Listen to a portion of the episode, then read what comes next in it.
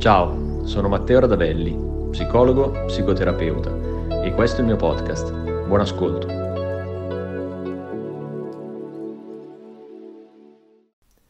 Cosa si fa nel primo incontro con lo psicologo, meglio, nel primo incontro di psicoterapia? La maggioranza delle persone, soprattutto nel momento in cui non, non si è rivolta eh, ad eh, uno psicologo, quindi è la prima volta, mh, è sostanzialmente tra lo spaventato e l'incuriosito, non sa bene che cosa aspettarsi e arriva sempre un po' circospetta, ecco. si siede e alcuni partono e come fiumi in piena devono essere arginati, quindi banalmente alcune volte devo proprio dire eh, aspetti si fermi un secondo, prima ci sono da firmare i consensi che, che sono la privacy, insomma eh, l'aspetto etico deontologico che poi ci permette di lavorare insieme, altri invece mh, chiedono appunto che lo psicologo solleciti loro con delle domande in modo tale che si trovino più a loro agio appunto nel, nel fornire la risposta e non dover invece andare ad organizzare eh, un discorso in autonomia.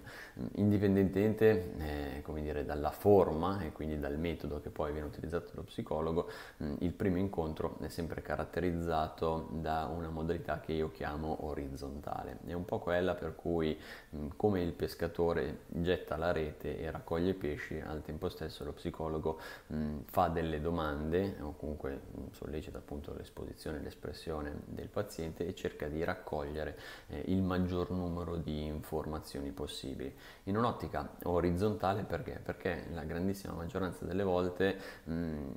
ogni informazione o le informazioni comunque che il, il paziente fornisce suscitano nel, nello psicologo, nel professionista eh, dei link mentali, delle finestrelle che si aprono nella sua testa che eh, sarebbero magari motivo di approfondimento, alle quali però dal mio punto di vista lo psicologo, soprattutto nel primo incontro, deve saper resistere, non deve cedere, deve chiuderle immediatamente e dire eh, ok, questo me lo tengo per la prossima volta, perché nel primo incontro dal mio punto di vista la cosa più importante in assoluto è riuscire a capire di che cosa si sta parlando, o meglio qual è la vicenda, qual è l'esperienza, qual è il vissuto che la persona porta e qual è la rappresentazione che di questo vissuto dà. Si deve rimanere ancorati al problema specifico senza dover necessariamente eh, andare ad indagare mh, altre aree o ad andare ad aprire eccessive parentesi perché poi questo fa sì che la persona non riesca magari ad esprimere in toto eh, appunto il suo problema non, non, si riesce ad esploderlo a sufficienza per far sì che la persona poi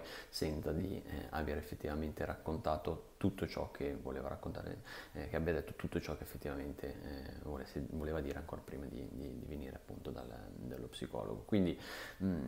il primo colloquio è sempre incentrato su qual è il problema e qual è la rappresentazione, appunto il vissuto che la persona ha del eh, problema. E quindi rimane in un'ottica, come dicevo, orizzontale, poiché eh, lo psicologo accoglie e raccoglie tutte le informazioni che vengono date, ma raramente, quasi mai, va a sollecitare eh, un cambiamento, va ad indagare, ad esplodere più nello specifico una determinata area, perché questo lavoro invece ben più verticale, eh, quindi di approfondimento specifico, viene fatto dal secondo, terzo sino al quarto colloquio, quindi quelli che vanno poi a costituire comporre la eh, fase di consultazione. Quindi il primo colloquio è sempre orizzontale nella raccolta delle informazioni, ok? E quindi nel riuscire a comprendere eh, la persona e quali sono le dinamiche in gioco. Si aprono tutta una serie di finestre, okay, di idee che sono percorribili nella testa dello psicologo, quindi che sono meritevoli di approfondimento, magari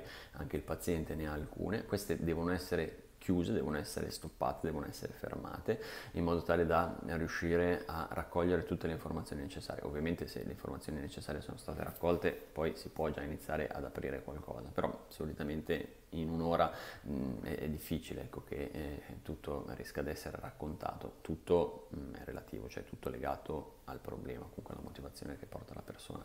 a, a, chiedere aiuto. E solo negli incontri successivi c'è uno switch, cioè un cambio di modalità per cui eh, si scelgono una, due, tre le finestre insomma che eh, si sono aperte eh, in, in, precedenza che sono state messe in pausa e si passa ad una modalità invece molto più verticale, ad una modalità molto più mh,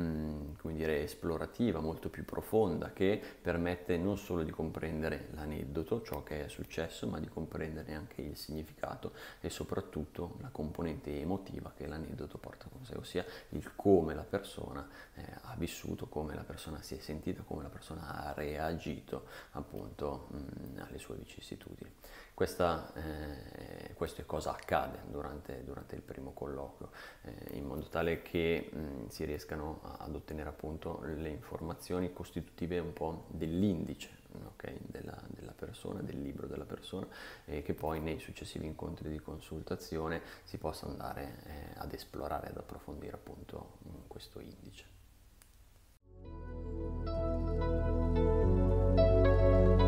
Grazie per aver ascoltato questa puntata. Se vuoi saperne di più, cerca Matteo Radavelli su Instagram, Facebook e YouTube. A presto!